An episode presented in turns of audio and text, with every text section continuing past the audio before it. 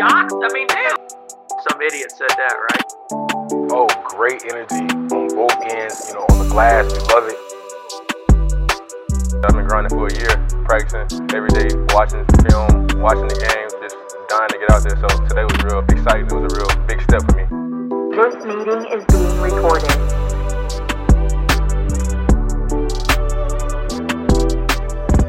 What's up, everybody? Welcome to another episode of Boot Up the LSU Basketball Podcast.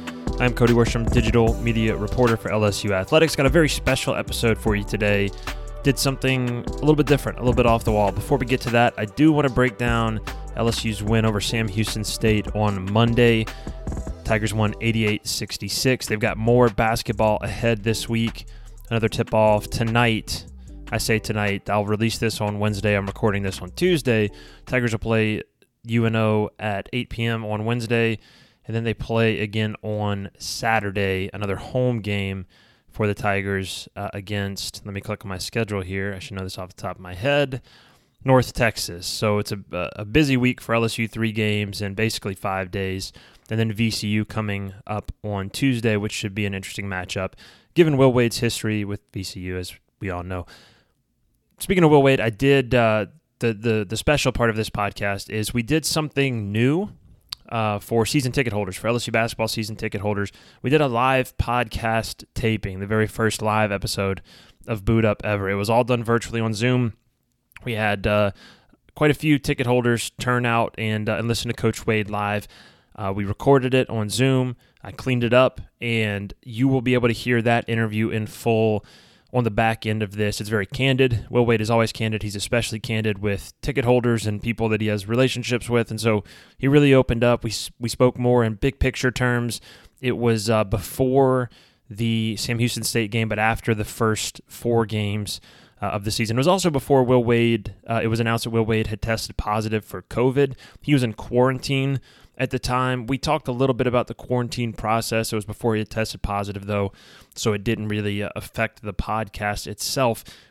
The positive test did affect LSU on Monday, though, in some regards, specifically Coach Wade not being there and watching from home. He did hop on a Zoom after to talk about it, um, so I do have some quotes from him.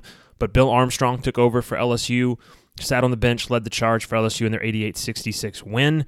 Uh, he spoke to the media afterwards. I got some clips from him.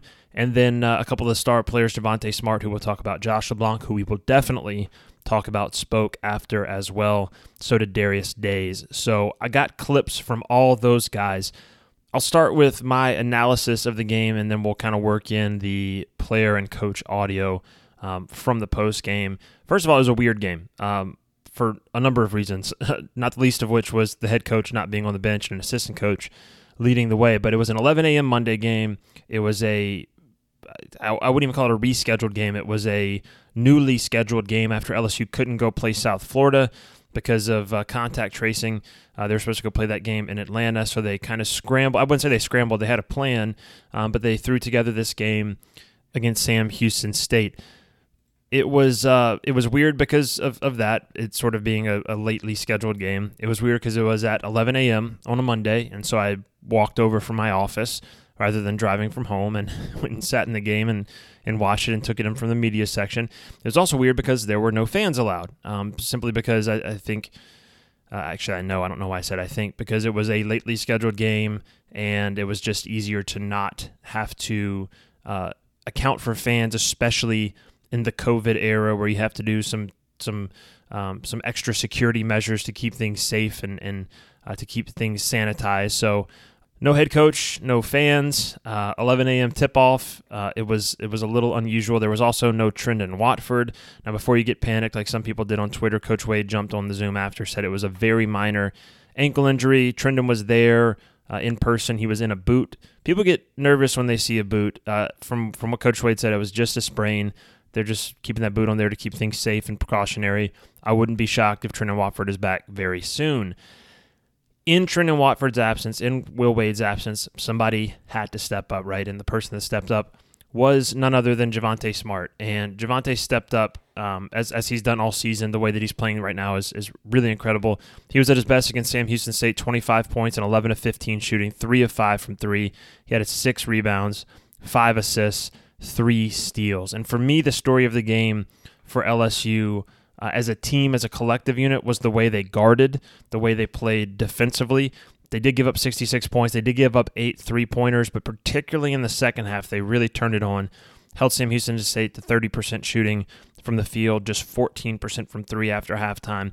And uh, they also forced 20 turnovers on the game. This was the most effective we've seen LSU in the press, forcing turnovers, getting easy baskets. And a big reason for that was Josh Blanc, who I'm going to talk about in a little bit. Before I talk about him, I want to just give Javonte Smart the love that he deserves for his start to the season. I just, right before we started recording, put his stats down on paper just so I could see them for myself. Through five games, Javonte is averaging 15.8 points per game, shooting 63% from the field, 56% from three, with 4.4 rebounds, 3.8 assists, two to one assist to turnover ratio. Basically, the only thing he's not doing offensively is getting to the free throw line. He's only two of four from the line all year, but he hasn't had to get to the line because he's been so good everywhere else. And the three point shooting to me is extremely encouraging. It's showing you that he's taking one good shots in the flow of the offense because really, in in the full LSU arsenal, the the attacking arsenal, he's probably the third offensive option, right? It's Cam Thomas and Trendon Watford are kind of your one two guys, and Javonte's the third guy, and he's also not a, a Tremont Waters type of facilitator that's going to get eight nine assists a game. So he really has to be smart about picking his spots. Um, he's done that all year against Sam Houston State. He didn't have to pick his spots really. It was his game to control. No Trendon, no head coach. It becomes much more important for your point guard to exert some leadership to determine, you know, where the ball's going. Cam Thomas was a little bit off from the field. He did finish with incredibly 19 points, even though he missed 12 shots from the field. The kid just he just finds ways to score. But Javonte was really in control of the game. He really got it going defensively with a couple steals early, getting easy layups, but he was attacking. He had a couple really nice finishes around the rim, which we know he can do. Uh, he knocked down his three point shots. His, shot selection, his decision making has been so good this year, and he's he's just in control of the game. One of the measures that I always judge a player by when I watch them is how does the pace of the game affect them? Does, does it affect them? Does it mess them up? Do they look flustered? Or do they dictate it? Are they the ones affecting the pace of the game? And right now, that's where Javonte is. He is dictating the pace of every game. Even if he only gets three or four assists, he's really controlling things, getting LSU where it needs to be offensively, figuring out when he needs to attack, being very, very excellent late in shot clock situations, creating his own shot, getting to the rim, shooting the step back three. Uh, he's been quite incredible. Here is uh, Bill Armstrong talking about the impact that Javonte had as a leader with Coach Wade out and, and uh, all the adversity that LSU was facing in this Monday game. Javonte really rising to the occasion. Uh, Javonte packs the stat sheet at 25. We on 11 of 15, three for five, six rebounds, five assists, three steals. I mean, he, he couldn't have played any better. And you know, like I said, he he told me before the game, he looked me in the eye and said, Coach, I got you. And uh, that's what he went out and did. And uh, that's what you, you love as a point from a point guard. Anyone who knows Javonte knows that he's not the most vocal guy in terms of being a, being a, you know, rally, rah rah kind of guy. He, he will talk a lot on the basketball court. Don't get me wrong. He will talk a lot of trash on the basketball court. We've seen that before. Um, that's where he shows most of his his leadership, or has shown most of his leadership, is kind of being that competitive energy guy in the game. But he's starting to embrace that role away from the game and off the court. And I thought Will Wade had a really interesting quote, and I'll play it here about practices. So with with uh, Coach Wade being out with with his positive COVID test for the foreseeable future, I don't, I don't know when his exact date of return is. He's been watching practices on Zoom, and he said that you know, imagine watching a basketball practice on Zoom, right? Like if, if anyone's got experience with Zoom, it's mostly like a a face to face type of conversation. I can't imagine trying to watch a basketball practice on it.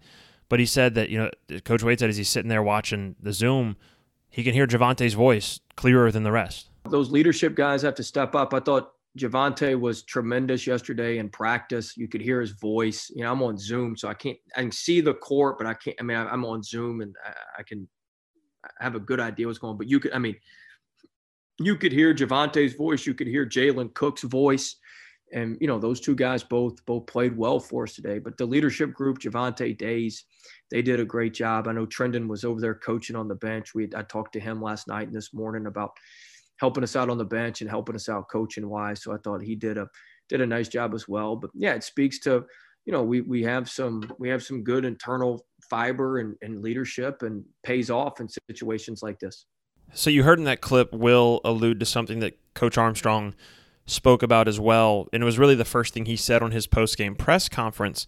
And this is something we talked about in a previous episode of Boot Up. It's this idea of upstream thinking. It's this idea of the reconstruction of the program and the leadership model and the structure of the program that Will Wade talked about on that podcast. And in fact, in the in the Zoom podcast that we did that you'll hear after this, he spoke about it again at length. But part of the restructuring was to influence and increase the amount of upstream thinking that LSU was doing. It was designed to preempt any problems that arise during the season.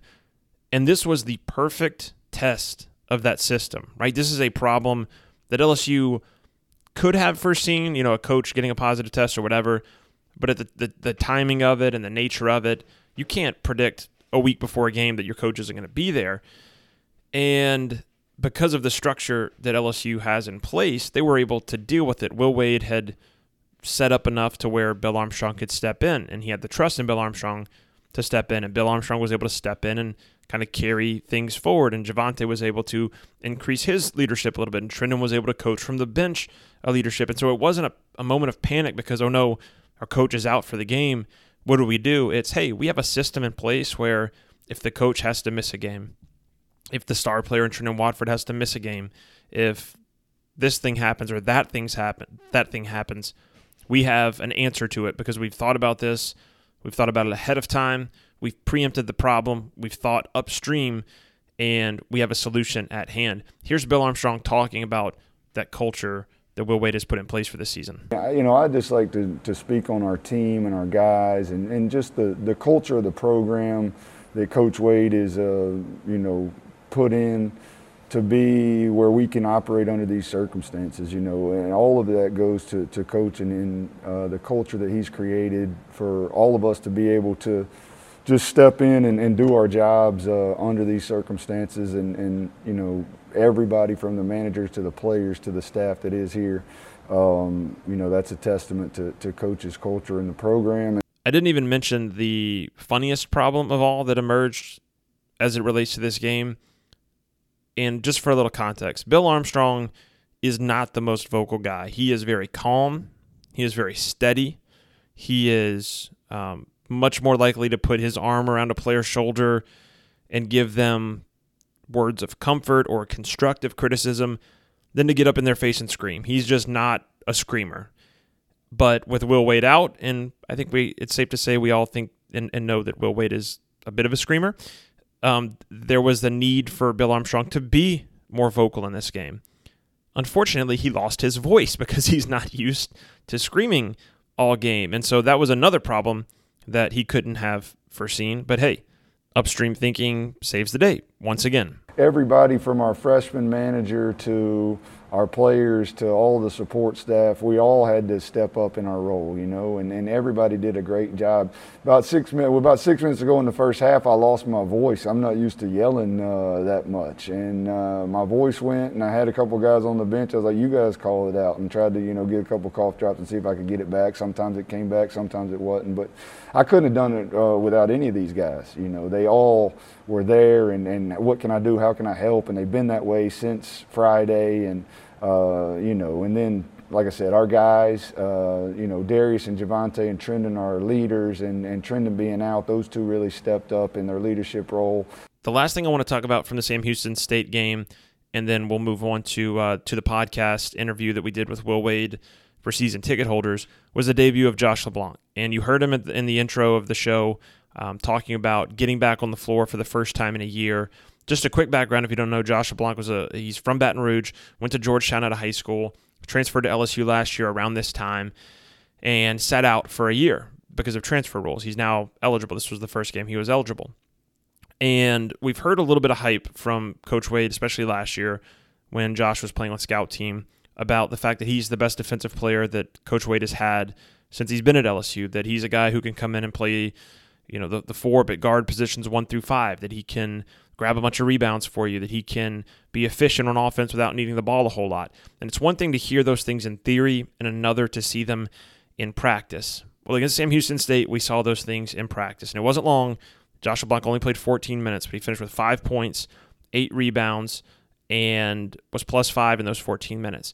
And those stats do absolutely zero justice to just how impactful he was. He was everywhere. Um, defensively, he was incredibly active. He was getting his hand on balls constantly. He wasn't credited with a steal in the game, but he forced three or four turnovers with deflections by getting in passing lanes, by contesting shots. He was everywhere. He altered shots at the rim, even if he didn't get credited with a block. He was switching on pick and rolls and picking up point guards, and he was guarding five men in the post and contesting wings on the wing. Like he was just everywhere defensively, and he brought this real energy to the game when LSU needed it. And I talked about it in in, in previous context with Charles Manning. Uh, you're seeing a little bit with Jalen Cook as well, who, by the way, was very, very good offensively. Uh, scored nine points in just 11 minutes off the bench for LSU. But Josh LeBlanc and, and, and those two guys in particular give LSU some real, legit defensive personnel. Mwani Wilkinson, too. He, he was uh, very, very active in the first half, especially with his hands and getting deflections and forcing turnovers. He, uh, I think he, he got two credited with two steals on the game. I mean, he was really active at the top of the press, but you've now got some personnel defensively that you put them around super efficient offensive players like Cam Thomas, Darius Days, Javonte Smart, Trendon Watford, and you've got these guys that can sit down and guard and get stops. That's a difference maker for LSU. And they, they weren't great defensively the whole game against Sam Houston State, but a couple times they got into this gear defensively that last year's team did not have. I mean, that you could just tell there was something about LSU that they could hang their hat on defensively with the matchup zone, with the switching man to man defense that switches basically one through five, especially when Josh LeBlanc's out there. And with the, the press that they they can tap into something and force 20 turnovers in a game, which is something they, they could not do last year. In fact, I can pull up the stats because that just occurred to me as I was sitting here. But if you look at last year's defensive turnover rate for LSU, it was very low. Now the the 2018-19 team that made the Sweet 16, they were great at forcing turnovers. They were, let's see, they were mm, sixth in the SEC, but they got a bunch of steals, right? They got a ton of steals. They were ninth nationally in steal percentage because Tremont Waters got a bunch of steals and Skylar Mays got a bunch of steals. Well, last year's team didn't force any turnovers at all. They were 302nd nationally in defensive turnover percentage. This year's team is much improved. They're only 113th nationally uh, in turnover percentage, which is is not great, but it's a lot better than 302nd. And it just shows that, that they have that defensive gear that they can get into. And Josh LeBlanc um, is going to improve that number tremendously. Um, Will Wade talked about Josh LeBlanc after the game in length. He was asked about him uh, several times, and he had this quote in particular um, that that stuck out to me as um, as really really meaningful in, in, terms of the impact that Josh LeBlanc can have for this team. You can take some time off, and what he does, he's going to be able to do. He just is a he's a junkyard dog. Junkyard dog. You're going to be a junkyard dog at 11 a.m. on Monday or 8 p.m. on Wednesday or you know 6 a.m. on you know when we're doing boot camp. That's just who he is and what he does. I love that quote. Junkyard dog. Uh, that's exactly what Josh LeBlanc brings to the table. Here's another soundbite from Wade talking about the deflections and the impact that Josh had on LSU's defense that maybe don't show up in the traditional box score. Very, very uh, energetic and long and athletic. You know, he automatically makes our defense uh, improved and makes our defense uh, makes our defense better. So, um, thought he, you know, what do you have? Eight rebounds in 14, 15 minutes today, something like that. So, uh, yeah, it's what we what we've seen, and you know, him and Cook and Mwani. Uh, I think we got 40 deflections today for like the second time in three years. And I think LeBlanc had 10 or 12 of them. I don't think that's a coincidence. Just the second time in three years. You know Will Wade by now. I'm sure if you if you're listening to this podcast, um, they chart deflections every game. They have a manager or or, uh, or an assistant, a grad assistant that tracks deflections every single game. So for just the second time in 30 years to get to 40 deflections uh, is pretty impressive. And Josh LeBlanc, I mean, you heard him there. I, he he had so many. His hands were so active. He made such an impact. Here are two sound bites from Bill Armstrong uh, about Josh LeBlanc and the impact that he had, the type of player that he is. Um, th- these stuck out in particular to me too because Um, it kind of shows you the mentality of a guy who's been out for a year, and I can relate to that. I had to sit out a year when I was playing in college. It's awful. It's hard to stay engaged, um, but when you are engaged, it makes you better, not only as a player but as a person. And I hope that's what Josh LeBlanc has taken away from this. It certainly looked like that on Saturday. Uh, excuse me, Monday. My goodness, that's how weird that game was and where my head is right now. On Monday. And uh, I really enjoy these quotes from Bill Armstrong on the impact and the mentality of Josh LeBlanc. That's what he brings to the team, you know, just his length. And you see him at six seven, sitting down and guarding like he's five seven, and getting in a stance and guarding all five positions. And he's just so active. And then to be active is one thing, but for him to be as active as he is without fouling is another. And he just got a knack for it, and he loves it. That's the biggest thing. Is that's how he knows he impacts a game, and that's what he wants to do, and he embraces that role uh, on a daily basis. And uh, you saw what what it can really do for us down the stretch. I thought he did a great job. He told me basically, Coach, this is my first game in an LSU uniform. I just want to get in the game. If I get in for one minute. Uh, that's great. Uh, whatever I play after that, uh, I'll appreciate. And put him in. I thought he earned minute after minute after minute and really helped us pull away with his defensive intensity down the stretch. As a player, for me, the best type of player to play with was that guy who was a junkyard dog that didn't need the ball, didn't didn't look for the ball on offense, could do something with it in his hands, which Josh Blunt can. Made a couple nice passes. I think that's something he's got in his locker. He can create some offense for himself. But a guy who just is there to do the dirty work, to get the rebounds, to get the deflections, to play defense, to get the putback dunks. Those are the best guys to play with because it frees you up as a player to do so much more. And I think Josh LeBlanc is a guy that makes everyone around him better without, you know, he could have zero points and two rebounds and a steal, and his impact will transcend the box score on so many nights. Here's one soundbite from Josh LeBlanc uh, that I really enjoyed as well. Uh, and then I'll transition to my conversation with Will Wade. Stepping in, it was amazing. Uh, I had butterflies at first, but you know, it was a good feeling just getting back on the court and playing the game I love.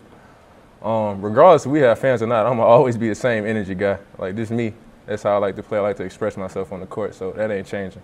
Fans or not.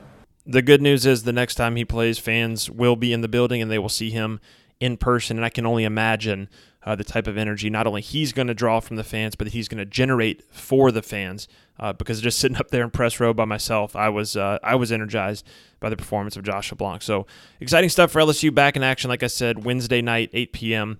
against UNO, and then Saturday again at 11 a.m. against North Texas before Tuesday date with VCU. Hopefully, Coach Wade is back by then. I don't know the timetable. I would guess just kind of doing some math in my head that he should be um, able to coach in that game, that VCU game, which I know would uh, he he wouldn't admit that it's important to him, and he may not even think that it's important to him because of just the mindset he has. But uh, at least for me, from a storyline perspective, it's it's important. Coach going against his old team, that's uh, that's exciting. But before we get there, two more games, and uh, LSU's got some work to do to keep improving. Uh, stay on track before SEC play starts, which it starts two weeks from today, Tuesday, as I'm recording. LSU plays Texas A&M, so it's right around the corner. Uh, with all that said, I'm now going to transition to uh, the conversation that I had with Will Wade. This took place, what was it, last Thursday, I guess, with season ticket holders. You're going to hear some questions from them, and Will kind of kind of yucking it up with them in the way that only he can. But good insight into the program, good kind of behind the scenes stuff on some big picture topics, um, but also some things looking forward with this team as well. So without further ado, here is that live podcast taping with LSU head basketball coach Will Wade.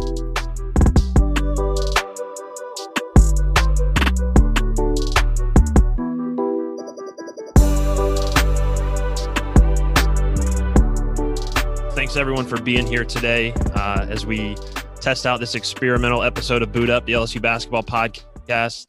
Um, this is for for ticket holders and, and some folks who um, typically would be in the PMAC or um, in, in a normal season would be in the stands every game, and maybe for whatever reason this year because all the the stuff we're dealing with, it's a little bit different. So uh, we appreciate y'all participating today and supporting the program as always. Before we get started, uh, I wanted to give a big thanks to People's Health for sponsoring this episode of Boot Up.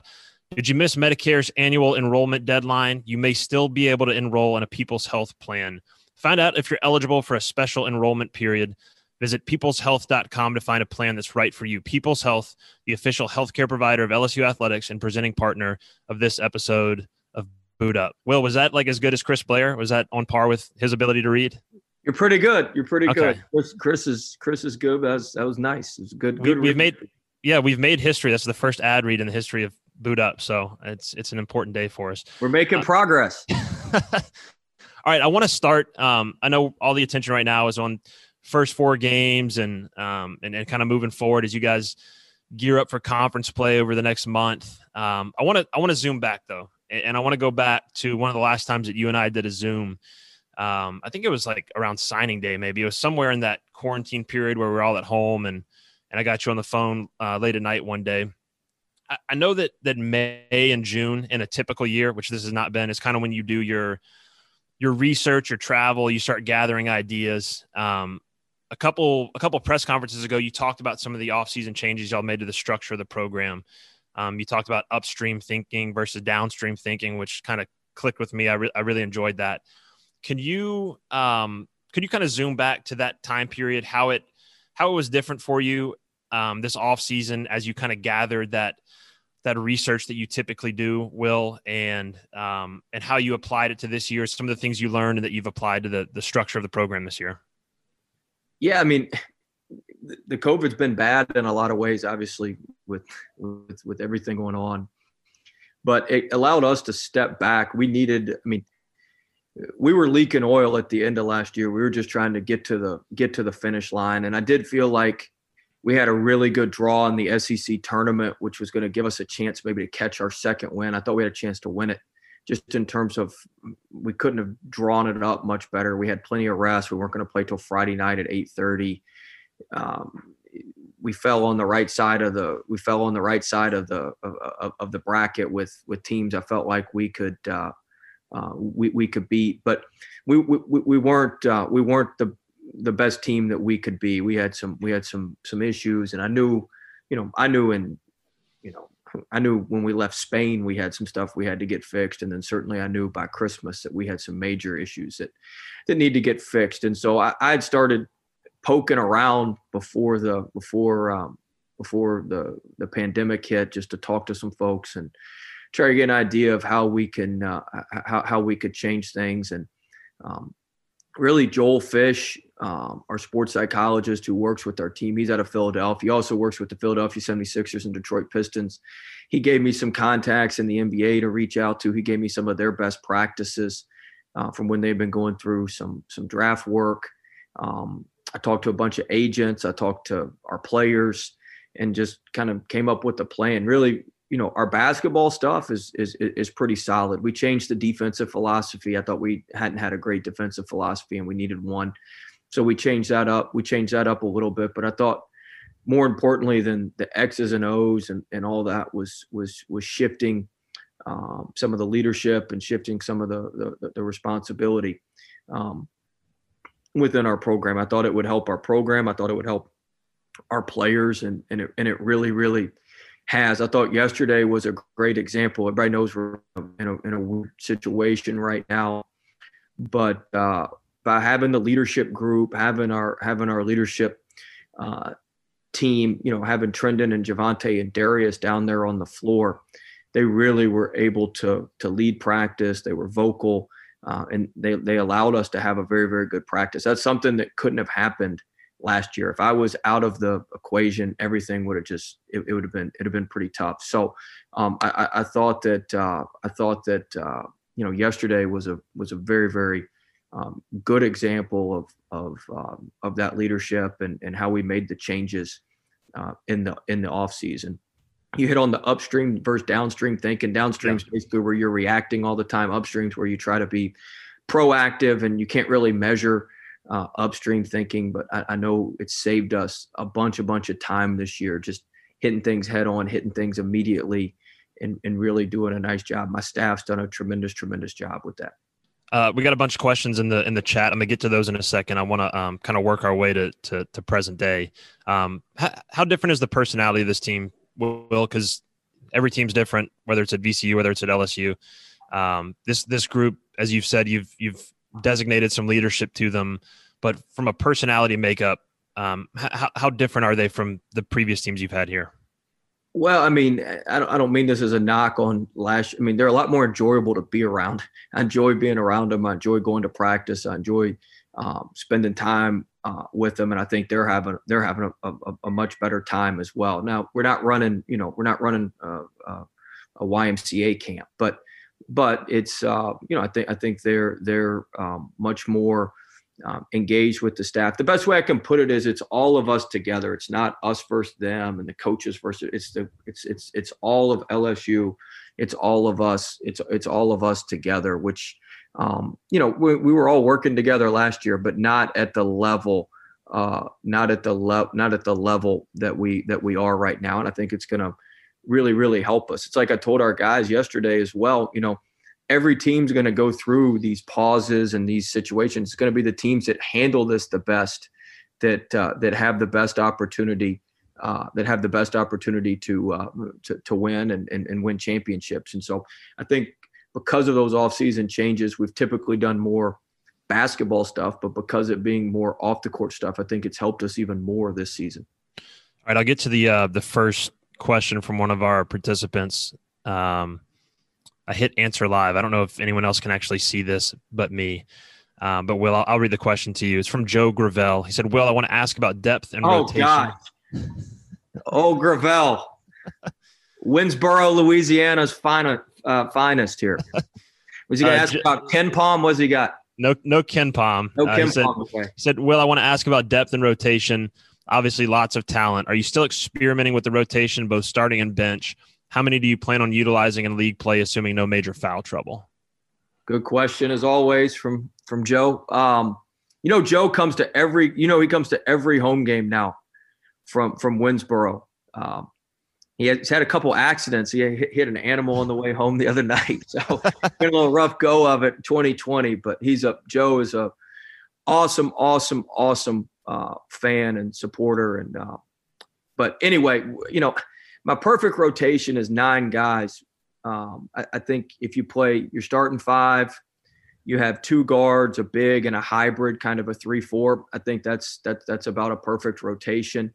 With this year's team, it's going to be hard to get to nine. We're going to play somewhere between nine and ten, and the tenth player will either be a guard or one of the big centers, uh, depending on the game and depending on what we need to need to do. And I am still feeling it out. That's why we're you know putting guys in at different spots when we're up big and and and, and trying to trying to figure out where everybody uh, trying to figure out where everybody uh, everybody fits best. So it's um, it's it's going to be you know an experiment for the next couple couple weeks still till we till we get everything uh, till we get everything down. But once we get that rotation, we'll have good rhythm, we'll have good chemistry, and you know we'll just we'll be able to to get rolling from there. But we're still we are still uh, looking at a lot of different things right now. Kind of, kind of tied to this. Jerry Shea asked, "Who are you counting on to come off the bench? Who can kind of give you all that punch coming off the bench? I know you're still tinkering with the rotation, so it could differ from uh, from game to game. But but who, who kind of gives you all that energy off the bench right now?" Good deal. Hopefully, hopefully Jerry's going to have a, a, a, good lunch down there in New Iberia at the cafe he took me to last time I was down there. The Cafe de uh, Soleil or something like that. It's a tremendous place if you're down in New Iberia, where uh, where Jerry's from. But um, and everybody needs a pair of shoes like Jerry's. Have you seen Jerry's shoes, Cody? No, I, you know I'm a shoe guy. They have LSU embroidered in them. They're unbelievable. Nice, unbelievable. Nice. I got my purple and gold uh, Nikes on right now too. Well, no, no, these are dress shoes. These are okay. dress. Shoes. Yeah, Jerry mine are, mine are dress wears shoes. Them, wears them, wears them well. But uh, yeah, we're still we're still trying to uh, still trying to to to figure out the bench and and um, you know really off the bench you want guys that are going to be value added. And so you want guys that are going to bring energy. You want guys that are going to bring things that maybe you don't have uh, in your starting uh, in, in your starting lineup. And so uh, you know we've we've settled into a good rotation, having Shareef come in as the first big. We've had Gaines really come in as the first guard. Now with Manning back, and we had him on a minutes restriction the other night. That'll slowly that'll slowly get uh, that that that'll slowly get lifted as we as we as we move forward here. But um, it's uh, it's uh, um, you know, it's, it's going to be a work in, in, in, in, progress, but I really like Book brings up the bench defensively. I think he does a great job for us defensively off the bench. Josh LeBlanc can bring stuff for us when, when, when he's ready to go. And, And so, you know, we've, we've got a lot of a lot of uh, a lot of good options. It's a lot better than last year. We looked down the bench and you ain't got very many good options. So, um, it's a it's a good uh, it's a good problem to have. The assistants last year used to always tell me, Coach, we got to get Skylar a rest. We got. I say, guys, I say, guys, Skylar tired than anybody else we got that can go in. So, um, so we just got to we just got to roll with uh, we just got to roll with Scott. All right. Uh, I hope I get you right your last name right, Charles. Charles Spadale asked um, about one of my, my favorite guys. I've, I've been tooting this guy's horn for a long time since he got here. He said, Coach, it appears that Darius Days is considerably more aggressive on the boards. Is that something the coaches have worked with him on uh, this year? I mean, Will, you, I know what you think about Darius, and uh, I've, I've loved Darius since he first got here and just his talent, what he brings to the table. But, you know, where is he at right now as a junior and, his development? Charles, thanks for the uh, thanks for the question. I, you know, he, he's made just tremendous strides, tremendous improvement. The best is is just with his body. You know, he's down to 236 right now. We weigh him every week. He's 238 last week. Uh, he's 230, 236 right now. Um, and so, you know, he's really uh, he's really done a done a nice job with his body, which has allowed him to stay out of foul trouble and stay on the court. And um, you know, he's, he's he's worked hard on his shot. Uh, coming into the year, I mean, he he's taken uh, you know, I'm, I'm, we're always talking with him about just being the most efficient player he can be, and uh, making sure you know we we, we made a uh, a concerted effort last game to throw the ball into him in the post early in the game. We got him going in the post. He uh, thought he got fouled on that first possession, but they called a travel. But we wanted to get get him going inside, let him see the ball go in. He got fouled, saw a free throw go in, then he nailed those three threes back to back to back, and so. Um, he's uh, he, he's really made strides. He's done a great job. You know, he he's a huge part of our defense. He has to be back there. He's he's like a traffic cop's what I say. He can see everything and see everybody. He's got to get everybody matched and everybody communicated. And he's done a uh, he, he he's done a really really nice job. Uh, Elliot Calvert asked, "How will our oh God." Shreveport's finest. If you hey, if you need to, if you need uh, uh, uh if you need uh, sleeping material, if you need to, if you need to sleep better, everybody needs to go see Elliot you need to I'm sleep a, better, you got to go see Elliot. I'm gonna try hey. something. Is is that is that Elliot? Did well, I pick the right one? Better have Susan. yeah, as as we experiment, I, I, saw this button that said "allow to talk," so I clicked "allow to talk." Oh, well, like you shouldn't that. have clicked it for those two. I know that. Look, I'm, I'm learning on the fly here. I'm they're the they're a blast. Here. They went to Jamaica with us last year. I don't know if anybody had more fun in Jamaica. Hey, what, what happens there stays there. That's right, Elliot. if if y'all want to ask your question, uh, what's your, your question? Instead of mine, go for it. Well, I was just wondering what what's going to be the difference in our defensive approach this year versus last year. Also, can we look to see number three get more playing time? yeah, Cook's gonna Cook's gonna play more for sure. He played really, really well last game, and he and he uh, and he heats the ball up and, and and does a does a really, really good job uh, guarding the ball. He, he got to the basket. He's two for two from three. He's made two 10 toes to the rim, step in threes, which are the shots that we need him, uh, which are the shots that we need him to hit. So he's been, uh, he's been, uh, he's been really, really good. And, you know, the defensive philosophy, we're continuing to evolve. We've, we've changed our defenses up. Uh, we played one defense to, to most of the first half against Louisiana Tech. And then we changed it up after halftime because we knew they were going to run some things that, um, um, that we wanted to kind of mess with them with. So we, we changed our defenses a little bit more in the second half, and we're going to continue to to evolve. We've got a couple more versions of the press, a couple more versions of our half court defense that we can uh, um, that we can uh, that we can use, and so we're gonna we're gonna certainly uh, certainly um, continue to use those and, and, try to continue to get better defensively. But our first shot defense has been great. We just got to rebound the ball. Um, that that that's that's important, and then you know our whole our whole philosophy defensively is based on on uh, on keeping people out of the paint. We don't want you to take paint touch threes or paint touch shots. And you know, like in transition this year, when teams have touched the paint, they're three of six from three. In transition, when they haven't touched the paint, they're four of fourteen. So that's the difference between fifty percent and twenty nine percent. And then in the half court teams are twelve of twenty eight on paint touch threes, which is forty three percent. But on non-paint touch threes, there's 16 of 66, which is 24%. So the good news is we're almost triple the amount of non-paint touch threes as paint touch threes. So we've got to just continue to really get out there and and and test threes and try to uh, try try to make things happen. um, you know, defensively within that uh, within that uh, basic framework of what we're doing. All right, I'm gonna go to um, let's see, Chris Blades. I'm gonna go to Chris Blades for this question. Hey, Coach, how are you? Good, Chris. How are you, man? Yeah, good, good. Been a uh, fan for a long, long time, going back to Coach Brady's days. But uh, I actually jumped on my group text yesterday to ask uh, if they had any questions, and the uh, the most prominent one was about the Dunking Tiger logo, and when we were kind of seeing that prominently, uh, you know, in merchandising or even on uniforms and the PMAC, that that kind of stuff. Well, I can say this. My uh, Cody's laughing because we had a conversation about this in our boot up TV meeting the other day.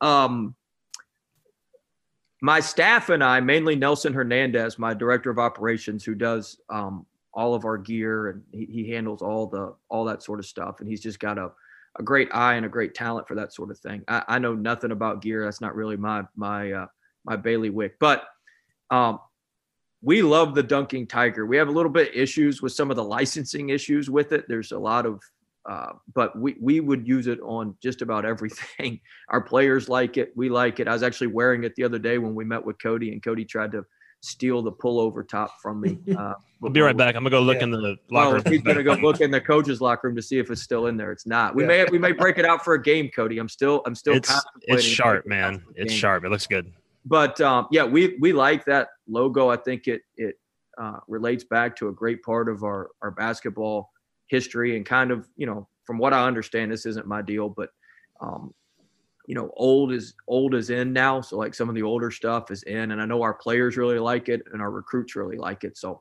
uh, that that's good enough. Uh, that, that's good enough for me. But yeah, we we, we want to continue to uh, um, to use that and, and feature that prominently with our program.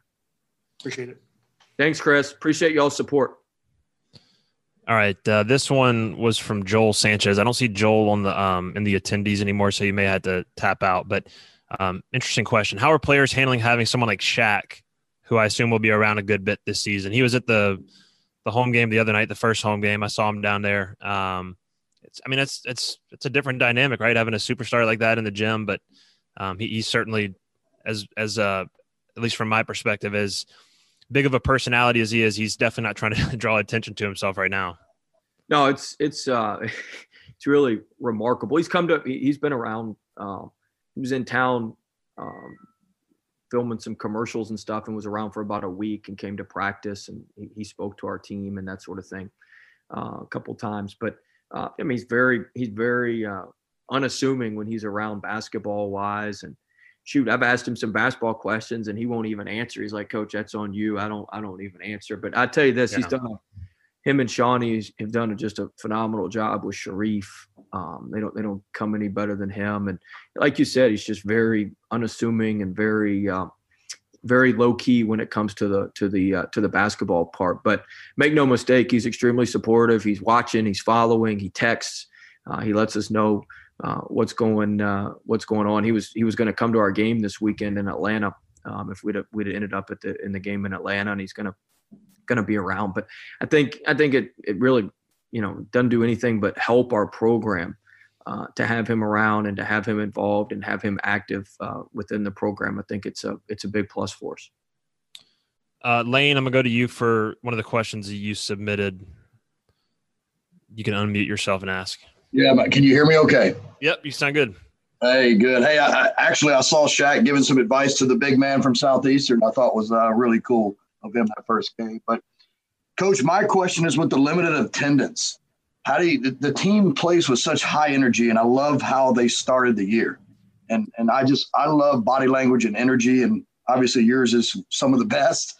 Um, but how do you keep the team up during the game? You know, when when the crowd can't get behind them and and you know it's just it's just sort of quiet it's a good question, Lane. It's been too quiet. I hear some y'all can hear my huddles a little bit. So it's been a little bit, been a little bit, uh, been a little bit too quiet uh, in there. But I mean, it's you know, it's it's it's certainly different. I think last game they added some of the noise that they're gonna. They've been messing around with that for some of the white noise that the SEC's asking asking to use. But you know, you've got you've got to generate your own your own energy um, you know, it goes back to what we talked about at the beginning. Our guys genuinely love and care for each other. And like I told him, we've got limited opportunities. We got to take advantage of every opportunity. We talk about being the most excited team. I think the most excited, enthusiastic team is worth six to eight points a game. If you're fired up and ready to go and not having to slog through things, I think that's worth six to eight points a game. And so we always want to make sure that we're taking advantage of those six to eight points. But we also have incredible staff members who get us going. Greg Golden, my strength coach,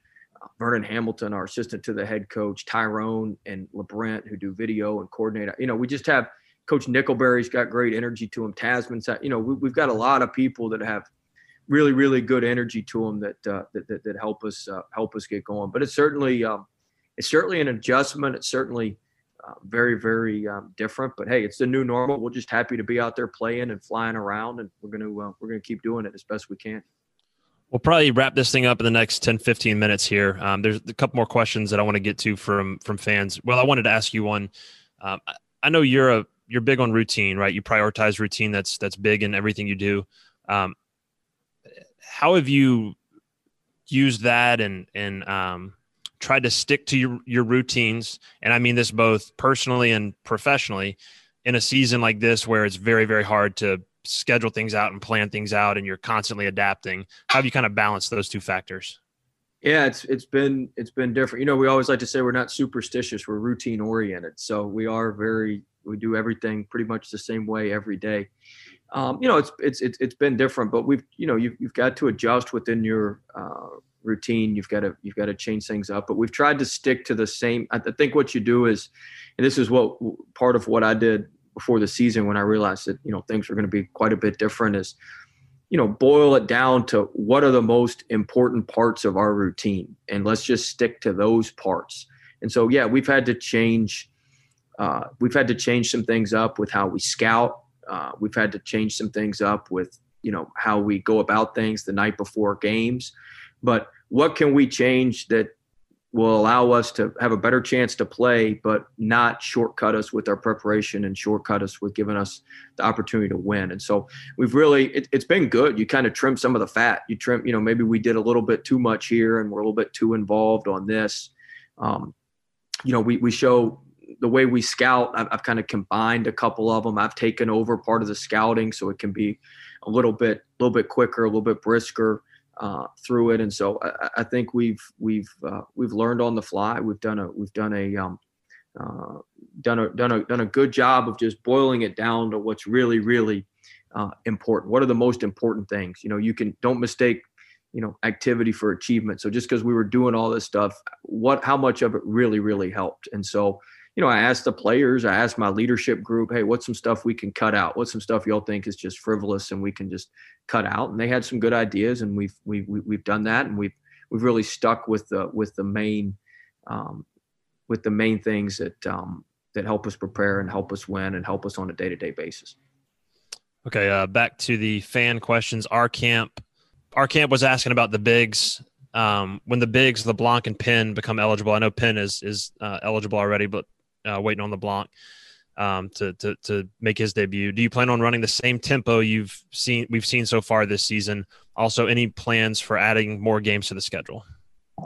Well, right now our schedule's full. We can only play 27 games. If we played every game from here on out, we'd play we'd play 27. Now that's obviously going to change, and we've got to be um, nimble with that and have options if we want to if, if games get canceled or, or, or things happen. So we're still i'd say that's that's more of a work in progress you know.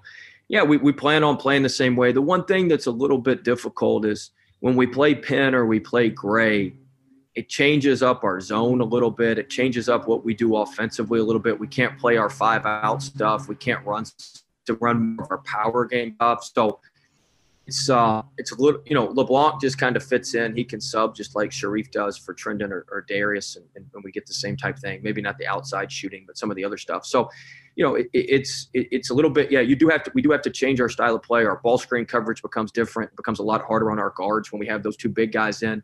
So it really becomes a risk reward. What we get in rim protection you know, do we give that up with ball screen coverage? Do we give that up with our offense being bogged down and having somebody at the rim who we've got to drive around? So it's really going to be based, you know, game to game. And Um, but certainly with LeBlanc, we can play the same. With LeBlanc, we can play the same way. With with Penn and Gray, we do have to change what we do and change how we do things. Uh, well, as you were talking, I, I thought about something that um, I was on with Jordy and T Bob yesterday, and they were asking me some questions. I Asking was, on, I was on with them today. there you go. They, th- you know, they, uh, I was, I was your opening act, and, and you're you the go. closing act. Um, they asked me about Trendon, and I kind of, I hadn't thought about it before, but the way they phrased the question made me think about it. Seems like Trendon just has a lot more space to operate this year. I know he's he's improved, um, and he worked hard to improve.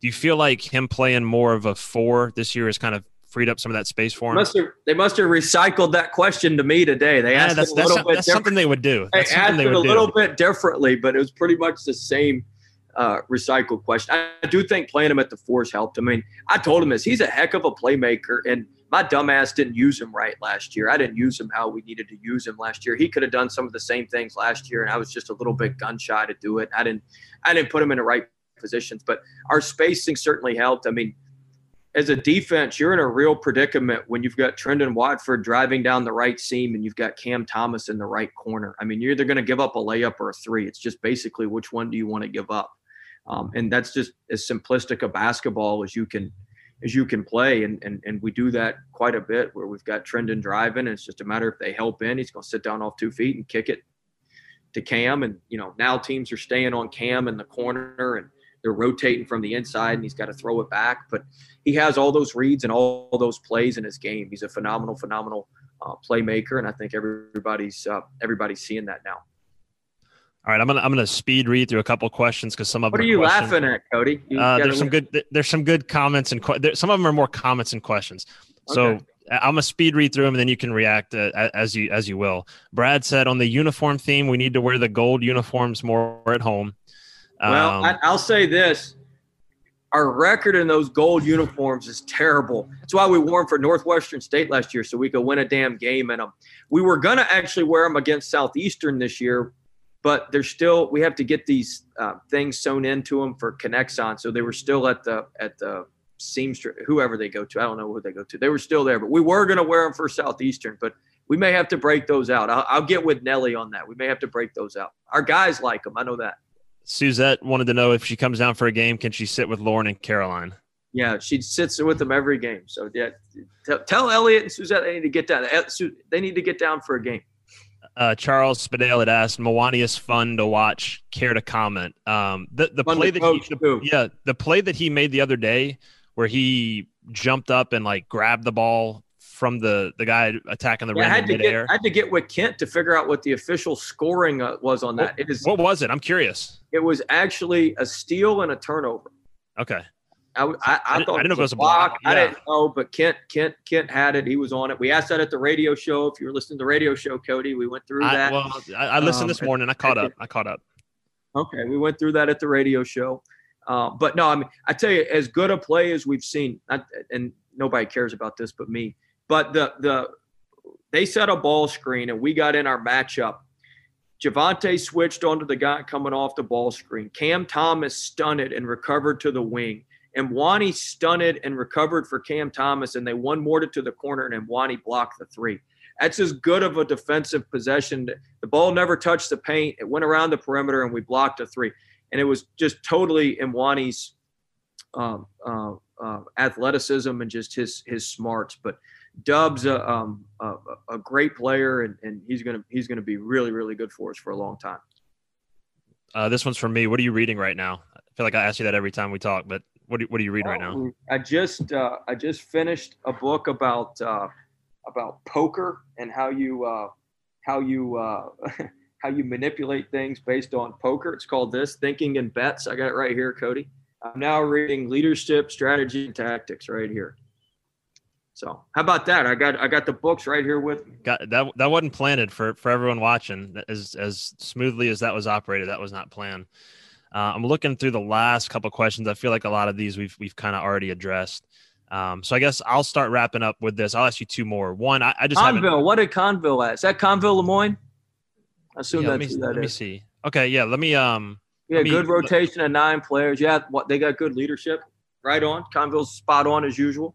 Yeah, he had he had mentioned Watford. Yeah, Watford Smart in Days. Um, I, I'll ask you too that um to kind of close out that one I just haven't heard you talk about him yet. To I- I Steve's think. question, no, we're not trying to have two people close out to a three point shooter. That's a that's a mis- that's a miscommunication that was uh, um, addressed very uh, very spiritedly yesterday uh, in our film session. Even though I was up top and on a microphone, I think I got my point very clear across. That one of them we had two people close out. They missed the three, but Pemberton for for for La Tech's one of the best offensive rebounds in the country, and he flew in and just laid the ball in because we had a miscommunication. But no, we're not supposed to have two guys flying at three point shooters.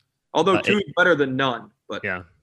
no. A, A Bear 52 said on the lighter side, I noticed coach is dressing more casual. Yeah, I wish we uh, we're gonna continue that through the rest of the year. I like I like the casual look. Uh, I see two more. I'll just I'll just ask him. Uh, Joe Gravel asked, any chance we see Cam next year in an LSU uniform?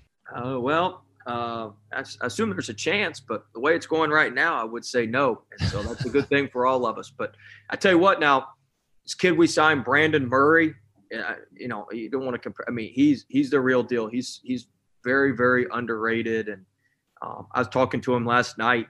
He was watching film of his game on Monday night where he scored 20 some odd points and breaking his game down. He's going to be he's going to be a really, really good player. And, and Eric Gaines and Jalen Cook, like our backcourt's in really good, really, really good hands. I think you'd have a, better chance of seeing Charles Manning come back for a sixth year than than uh, than that. But you know, we'll see how the year plays out. But we certainly, you know, we certainly want Cam to be a lottery pick and and um, and be uh, be uh, be moving on to the NBA. You, you mentioned Murray. I was going to ask you about the the signing class. I think uh, Jarrell Colbert and Alex Fudge are, the, are those the other two that have signed? Yep, those all all of those guys have signed, and I actually was on Facetime with Fudge before I jumped on here. He's got a game at one o'clock today in a Christmas tournament, so I'm going to try to. Since we're off today from practice, I got to watch a little bit more Sam Houston film, fi- finalize that. I'm going to try to watch Fu- Fudge play today at one. It's online, so um, he's been um, he, he's he's been playing really really well, and he's going to be here uh, first part of January to to get uh, to get rolling with things. And Colbert's continuing to develop. He's he's a big kid, so they develop a little bit later and develop a little bit on their own own time. But uh, he's uh, he's uh, he, he's going to be a good player for us as well. He's he, he reminds me a lot of Cavell. Uh, one more fan question. Chris Cramp. Again, hopefully I got your last name right, Chris. Um, I've allowed you to talk. If you can unmute yourself and asked your question, you had asked about um, COVID and, and surveying employees and surveying the players and staff. Basically, he had asked about um, at his work, they had surveyed employees to see where they were in regards to everything going on. How, how are you checking in with your players? And and I'll add a little bit to that, Will, because I've been thinking about this in, in a different regard, just with the mental health aspect and how challenging this has been for everyone, like in every aspect of life and work and everything. Um, just what are you doing? I know you're very, very important, uh, place a big priority on, you know, checking in with your players mentally and, and working with Joel Fish and Greg Graber and those guys that you use. So what, what are some of the things y'all are, y'all are doing to just kind of keep up with those guys? Yeah, I mean we're we're in constant communication. I'm in constant communication with the staff, and like you said, Joel and Greg and Bruce Bugs, um, they Bruce, help yeah. help, help uh, form our high performance team and the mental aspect of what we do. And so uh, they've been doing weekly meetings with the guys on Zoom and, and on FaceTime to, you know, just check the pulse, check the temperature. We're in constant communication. My assistants talk to each of them's parents once a week, and so we're just in constant communication on everything, making sure that you know we're we're uh, we're on top of any issues and and and um, very aware of everything that's going on with our players and, and in their lives. All right, well, we'll get out on that note. Um, thanks everyone for for attending, for asking questions, for interacting, for being patient as we kind of work through this process. We we did record this, so we'll send it out um, to ticket holders at some point. I'll let Gabe kind of handle the logistics on that. I also want to thank People's Health for uh, presenting the show, first first sponsored show of, of Boot Up. So See, um, you started something now that got sponsored, Cody. You should be fired up. We need to get the car sponsorship. Maybe they'll give me like a nice They'll give you a lease. BMW, the ultimate driving machine, like Blair has. I'm in the market for a new car, but it's uh, it ain't gonna be that nice. I'm just looking for something with a with a trailer hitch that can that can tow stuff. So that's that's what I'm looking for. If anyone has any leads, let me know. But thank y'all so much for uh for joining today, Coach Wade. Appreciate your time. I know you got work to do, so thanks for giving us you know 30 40 minutes of your time. Thanks so much, and we appreciate everybody jumping on. I thought this was good, and we appreciate um, appreciate everybody's uh, support this year and, and, and support of our program. And so the best is the best stuff's uh, around the corner. We're going to keep getting better, keep moving forward. So we appreciate everybody. Where is Cody? He's on vacation. State media takes vacation. You go to North Korea for vacation. Can you go to Pyongyang for vacation? Is that possible? No. Yeah, we gotta check. We gotta check for when Cody gets back from from North Korea.